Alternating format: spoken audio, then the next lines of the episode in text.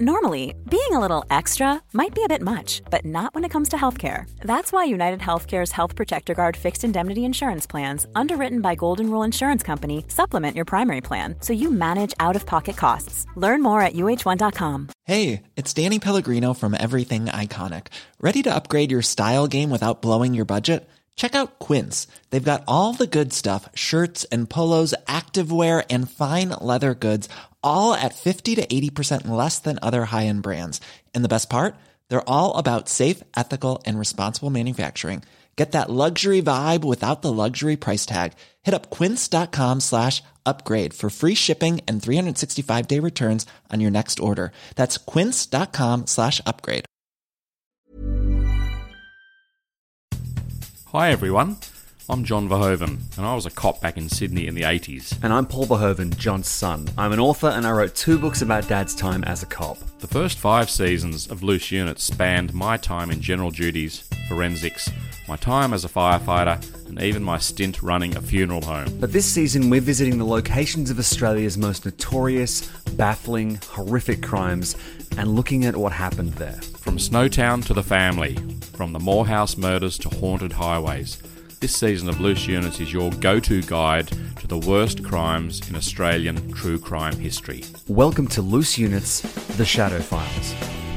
Hello, and welcome to Loose Units, The Shadow Files.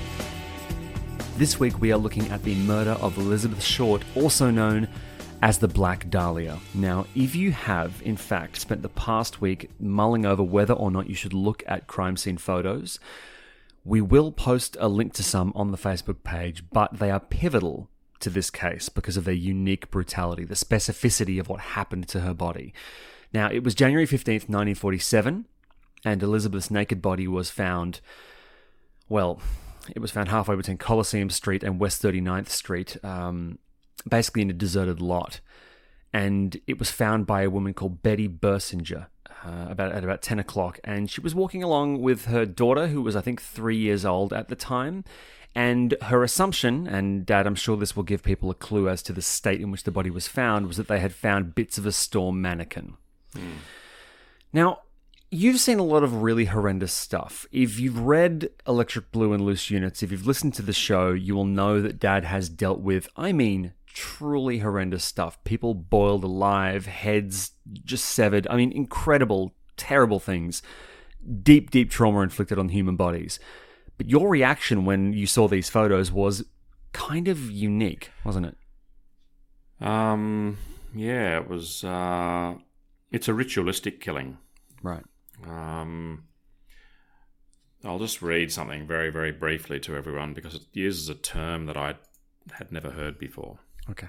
It says um, crime scene photos showed that Short had been given a, uh, and the word is uh, hemicorporectomy. What does that mean? Yeah, exactly.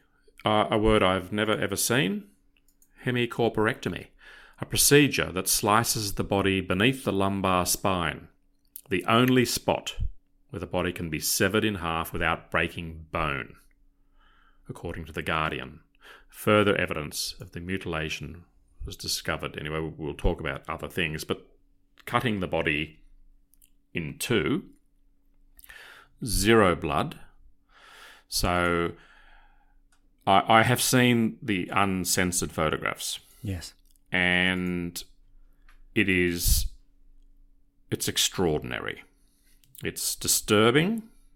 It has messed around with my mind. You said ritualistic. To me, that I mean, it, look, it looked to me, and it. I mean, we're going to go into more detail later on, but it looked to me like it was. Uh, I guess the word would be posed or Posed. arranged. Okay, think every- about this, everyone. Yeah. You have a body into in your vehicle. Okay, so we know for a fact there are a couple of facts. Okay, fact one was not committed there. Body was, and we know that the body was the woman was tortured as well. We know that, and this is something I'd like to put out to all our our forensic people that listen, of which there are numerous a particular injury to her to her her face.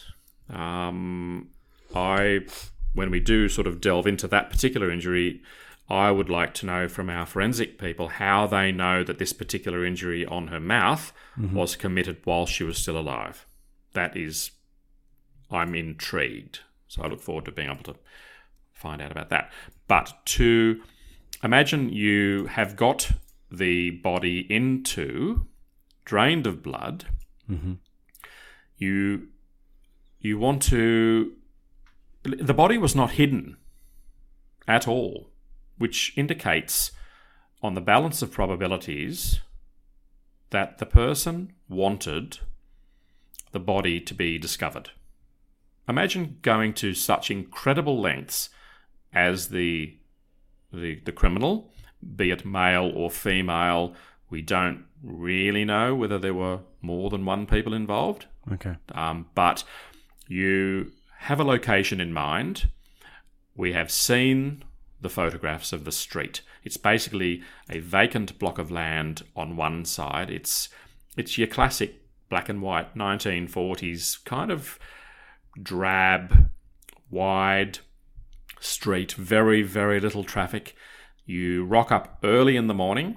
We do know that it was early in the morning based on various witnesses and you take the two parts of Elizabeth out of the car, just basically next to a footpath.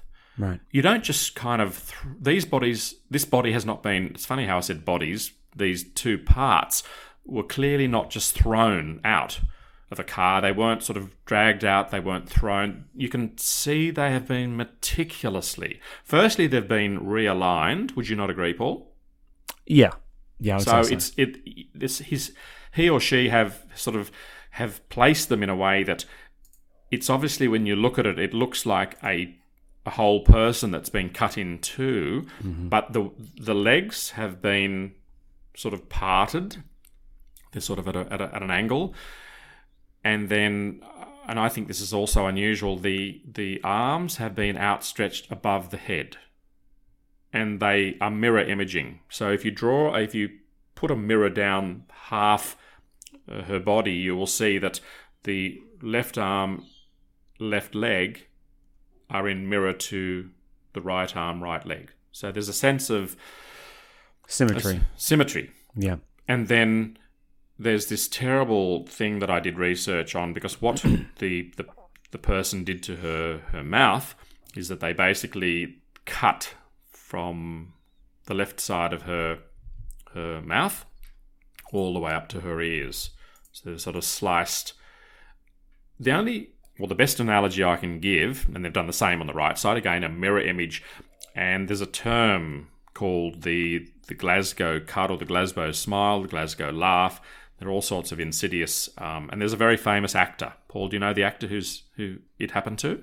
Uh, yeah, I've seen him in stuff. He was in Gladiator, I think. He was Yeah, in a bunch. correct. Yeah, he's been. He was in um and um uh that show about the bikers. Uh, yeah, I, I know. I know who you're talking about. So they open the, the, the, the mouth, and, and, and something in it, sort of a really weird and kind of bizarre sort of analogy, is that it kind of reminds me of, of the Joker, Right. the character.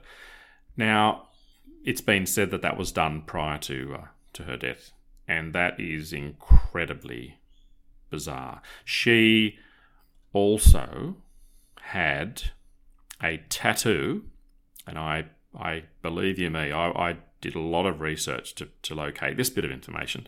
She had a tattoo of a rose on one of her thighs. That tattoo was removed. And I'm talking it was removed in a pretty radical way. Oh, he cut it off. Cut it out.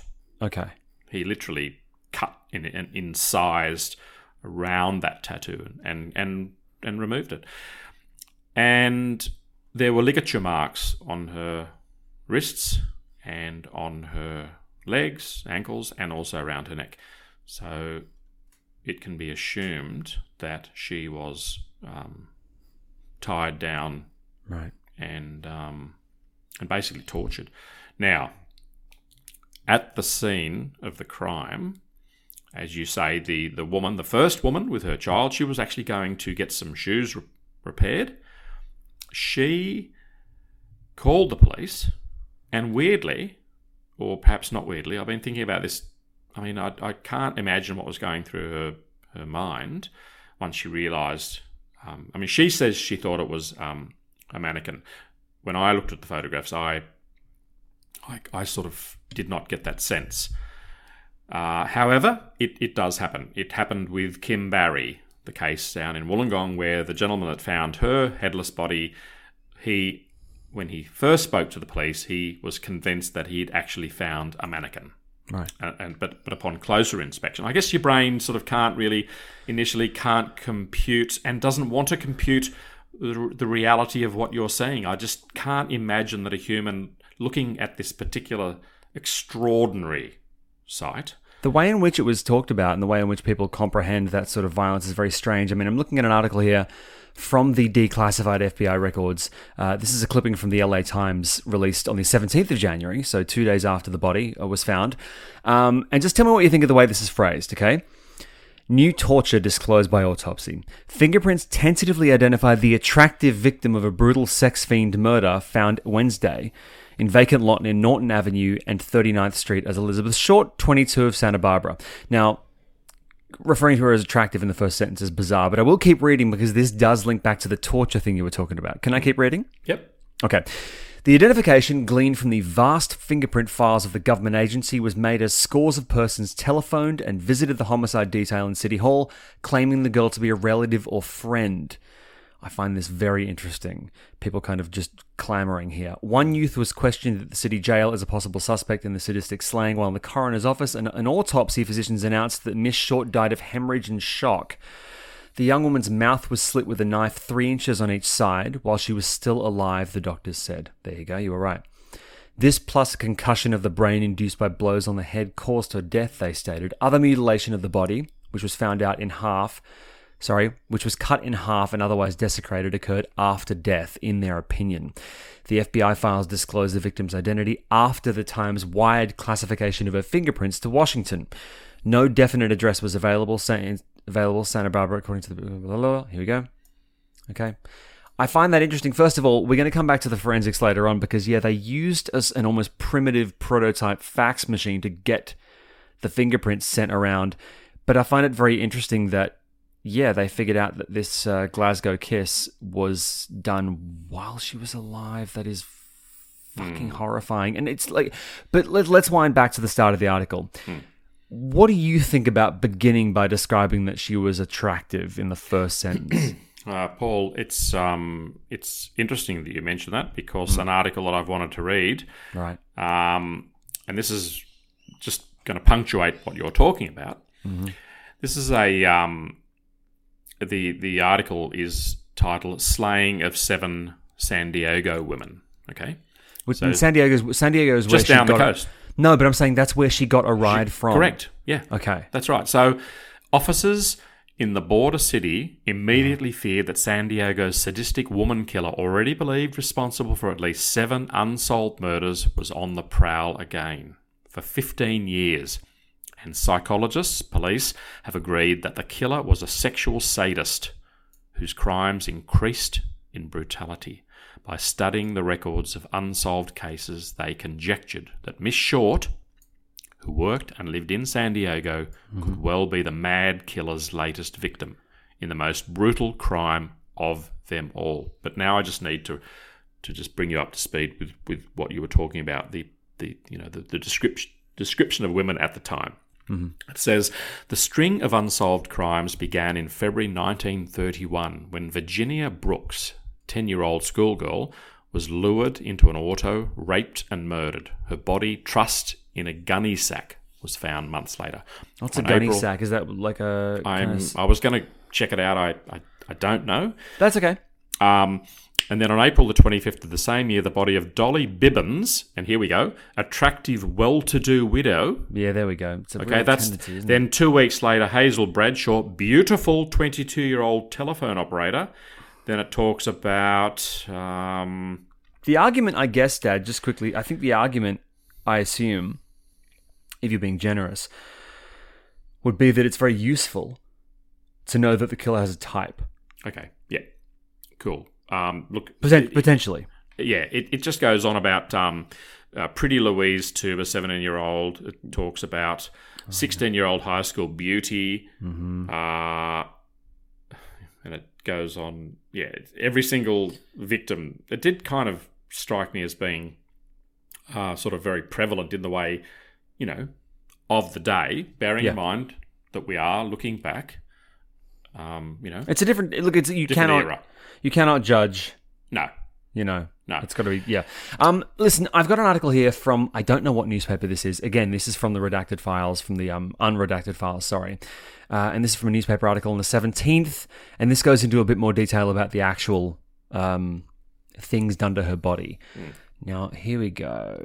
Deputy autopsy surgeons reported finding three deep abrasions on the forehead just over the right eye. These indicated Miss Short had been severely slugged by a blunt instrument which may have caused concussion. Her skull was not fractured. Small details are big surfaces. Tight corners are odd shapes. Flat, rounded, textured, or tall. Whatever your next project, there's a spray paint pattern that's just right. Because Rust-Oleum Custom Spray 5 in 1 gives you control with five different spray patterns. So you can tackle nooks, crannies, edges, and curves without worrying about drips, runs, uneven coverage, or anything else. Custom Spray 5 in 1. Only from Rust Hey, it's Danny Pellegrino from Everything Iconic. Ready to upgrade your style game without blowing your budget? Check out Quince. They've got all the good stuff shirts and polos, activewear, and fine leather goods, all at 50 to 80% less than other high end brands. And the best part? They're all about safe, ethical, and responsible manufacturing. Get that luxury vibe without the luxury price tag. Hit up quince.com slash upgrade for free shipping and 365 day returns on your next order. That's quince.com slash upgrade. If you're looking for plump lips that last, you need to know about Juvederm lip fillers. With Juvederm Volbella XC and Juvederm Ultra XC, your lip look, whether it's subtle or bold, can last up to one full year with optimal treatment and no additional maintenance. Find a licensed specialist and see if it's right for you at juvederm.com today. That's J U V E D E R M.com. Add fullness to lips in adults over 21 with Juvederm Volbella XC or Juvederm Ultra XC. Do not use if you have severe allergies or a history of severe allergic reactions, or if you're allergic to lidocaine or the proteins used in Juvederm. Tell your doctor if you have a history of scarring or taking medicines that decrease the body's immune response or that can prolong bleeding. Common side effects include injection site redness, swelling, pain, tenderness, firmness, lumps, bumps, bruising, discoloration, or itching. As with all fillers, there's a rare risk of unintentional injection into a blood vessel, which can cause vision abnormalities, blindness, stroke, temporary scabs, or scarring. For full important safety information, visit juvederm.com. When the young woman's body was found, some small pieces of flesh were missing. These were found by autopsy surgeons. And then a new subheading here tied for torture. And um, this gets a bit graphic. And again, this is in a newspaper, so people were picking up the paper at breakfast and reading this.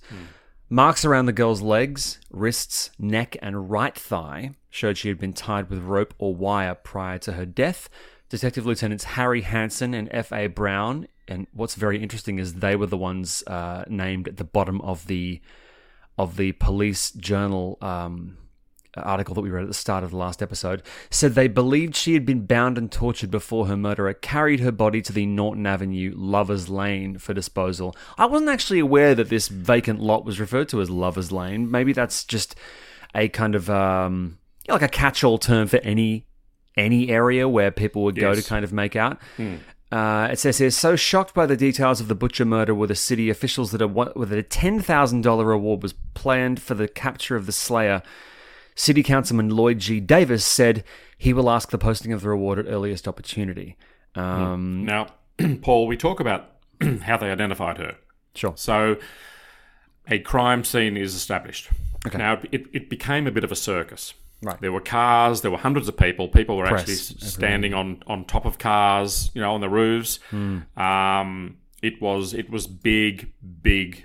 Look, if that happened in, I guess anywhere in the world, that same crime, it it would be absolutely uh, it would be big news, and people it, it would be. But I don't like to normalize, you know, things and say things are worse now, worse back then. But this clearly, back in the 1940s in Los Angeles, was was an horrific crime. I think I think the nature of the crime we're talking about, Paul, it, it has stood the test of time.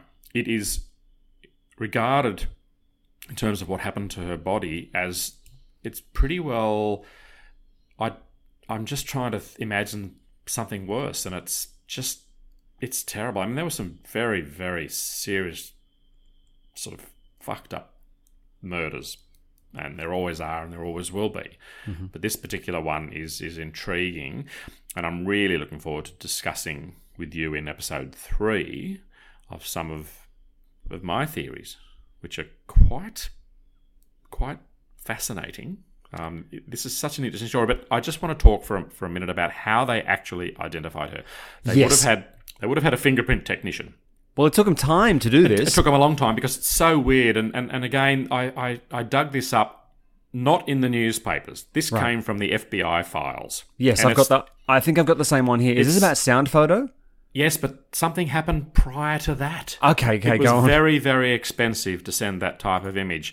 Believe it or not, listeners, when I worked at the Central Fingerprint Bureau, we had that same system that was on the way out, I, I grant you, Mm-hmm. but we used to get sent photographs of fingerprints taken generally through Interpol Okay. and quite often in Europe, for example. If there'd been an Australian that had been involved in, in say, an avalanche, they had managed to lift prints off the cadaver, mm-hmm. then they would use a photographic technique, and I'll never forget this this weird kind of spinning wheel, and you'd ha- it, it, it, it, you'd watch it, and there'd be this photographic paper attached to it, and the the image would slowly appear on this photographic paper. Then you would wait till the whole print had come through. Then you'd disconnect and pull the paper off, and then you could categorize and you know start the process of of examining the fingerprint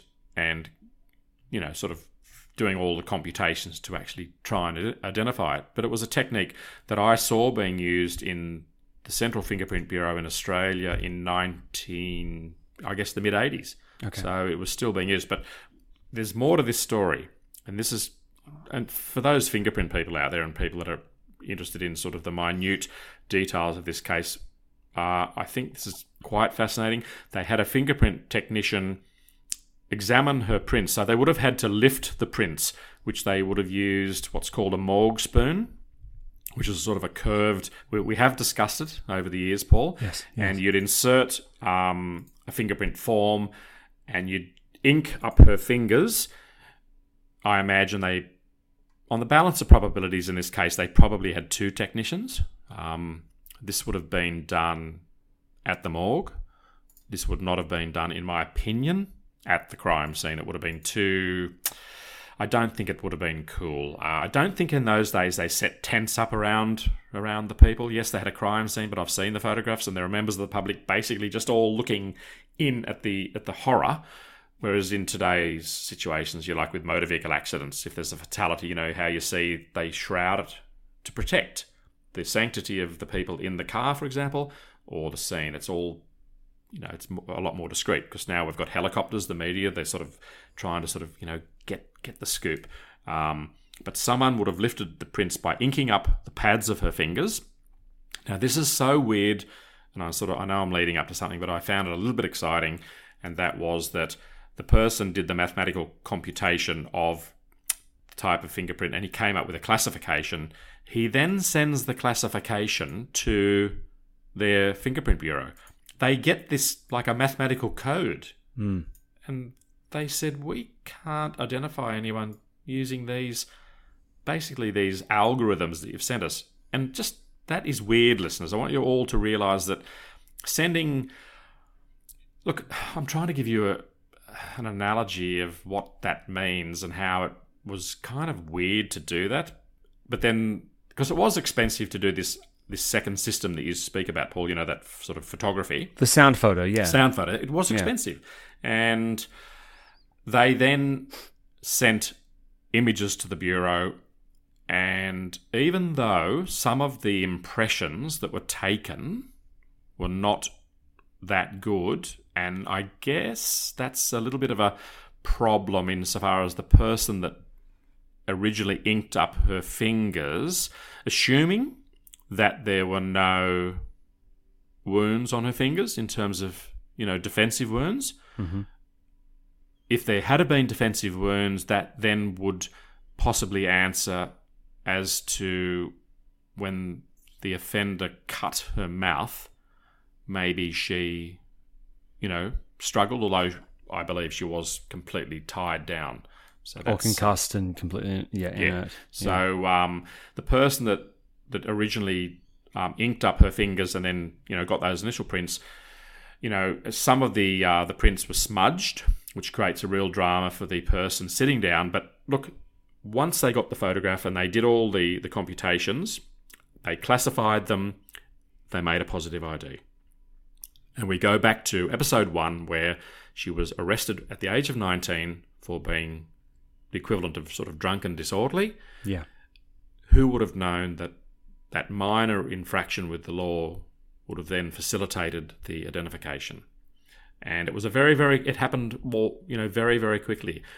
And within 24 hours, they they'd identified her, and then they began the process. But the media was so frenzied, and some of the stories that I've read through the FBI files, it's staggering in that the media actually had representatives placed in the detectives' offices, and when people were phoning up with clues and hints and information about this particular case, quite often, and this is very, very um, sort of against all protocols, and this is so incredible. The the media that were sort of stationed and positioned within the um, you know the homicide squad and all the Yeah. detectives officers, some of these some of these journalists would get it, get ready for this. They'd pick up the, the phone, they'd get a really red hot bit of information. Guess what? They wouldn't tell the police.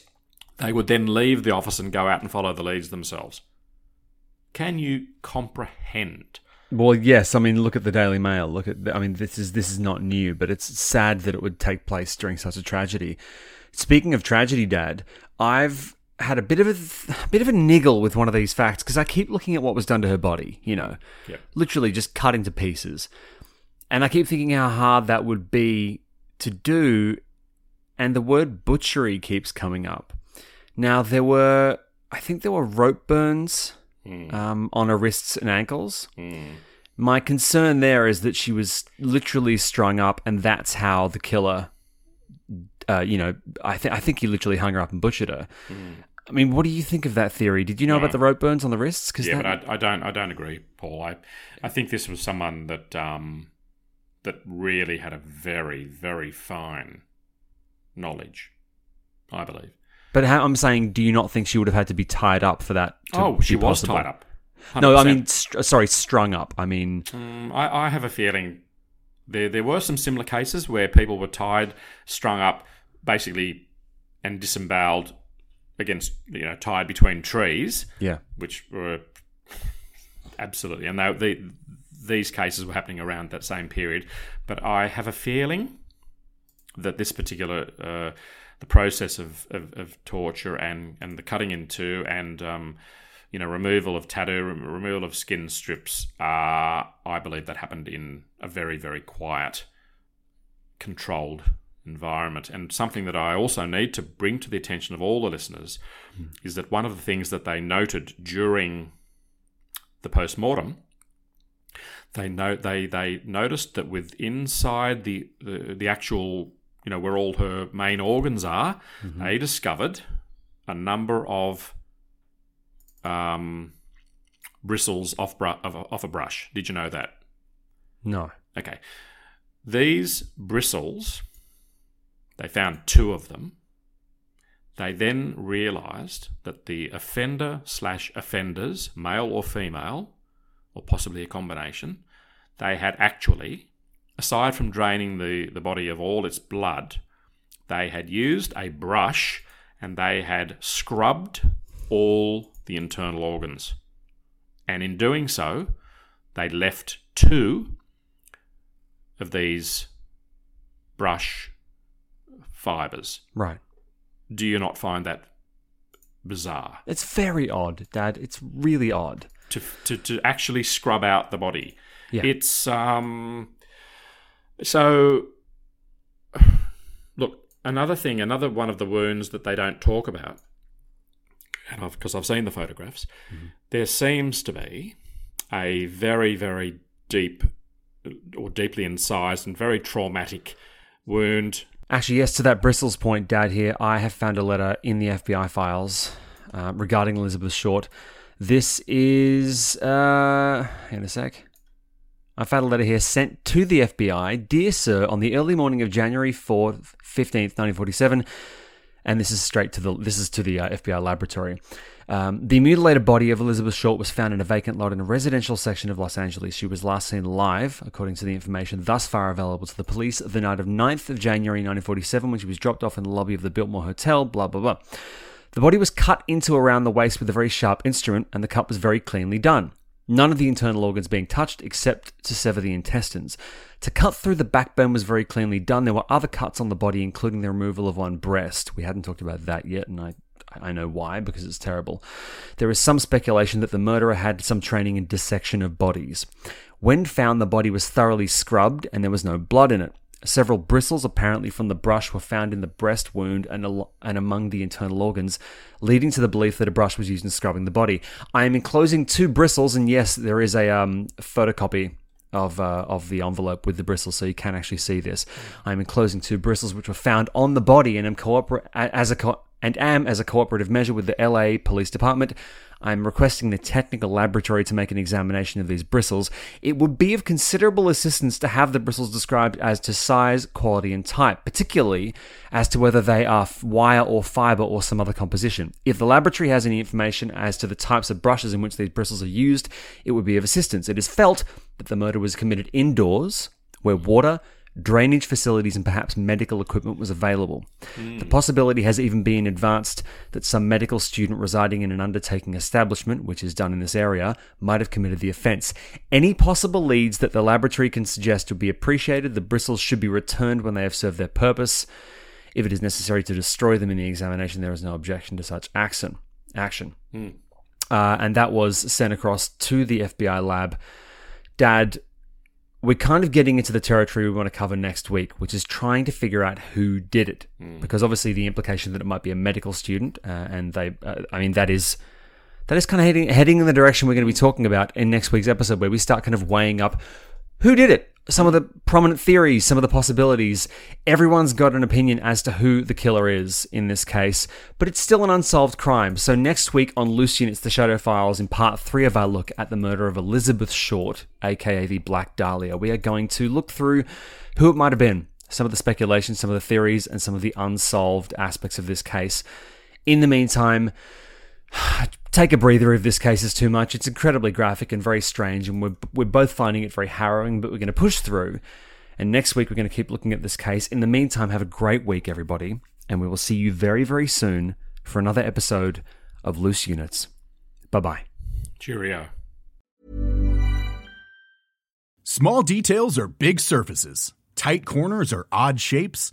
Flat, rounded, textured, or tall. Whatever your next project, there's a spray paint pattern that's just right. Because Rust-Oleum new Custom Spray 5 in 1 gives you control with five different spray patterns. So you can tackle nooks, crannies, edges, and curves without worrying about drips, runs, uneven coverage, or anything else. Custom Spray 5 in 1. Only from Rust-Oleum Here's a cool fact a crocodile can't stick out its tongue. Another cool fact you can get short term health insurance for a month or just under a year in some states. United Healthcare short term insurance plans are designed for people who are between jobs, coming off their parents' plan, or turning a side hustle into a full time gig. Underwritten by Golden Rule Insurance Company, they offer flexible, budget friendly coverage with access to a nationwide network of doctors and hospitals. Get more cool facts about United Healthcare short term plans at uhone.com. Ready? Okay. Give me a beach. Beach. Give me great food. Tacos. Give me adventure. Hiking. Give me a date night. Sunset cruise. Give me some smiles. Cheese. Give me more beaches. Beaches! What's that spell? San Diego! If you're happy and you know it, San Diego is the place to show it. Book your trip at sandiego.org.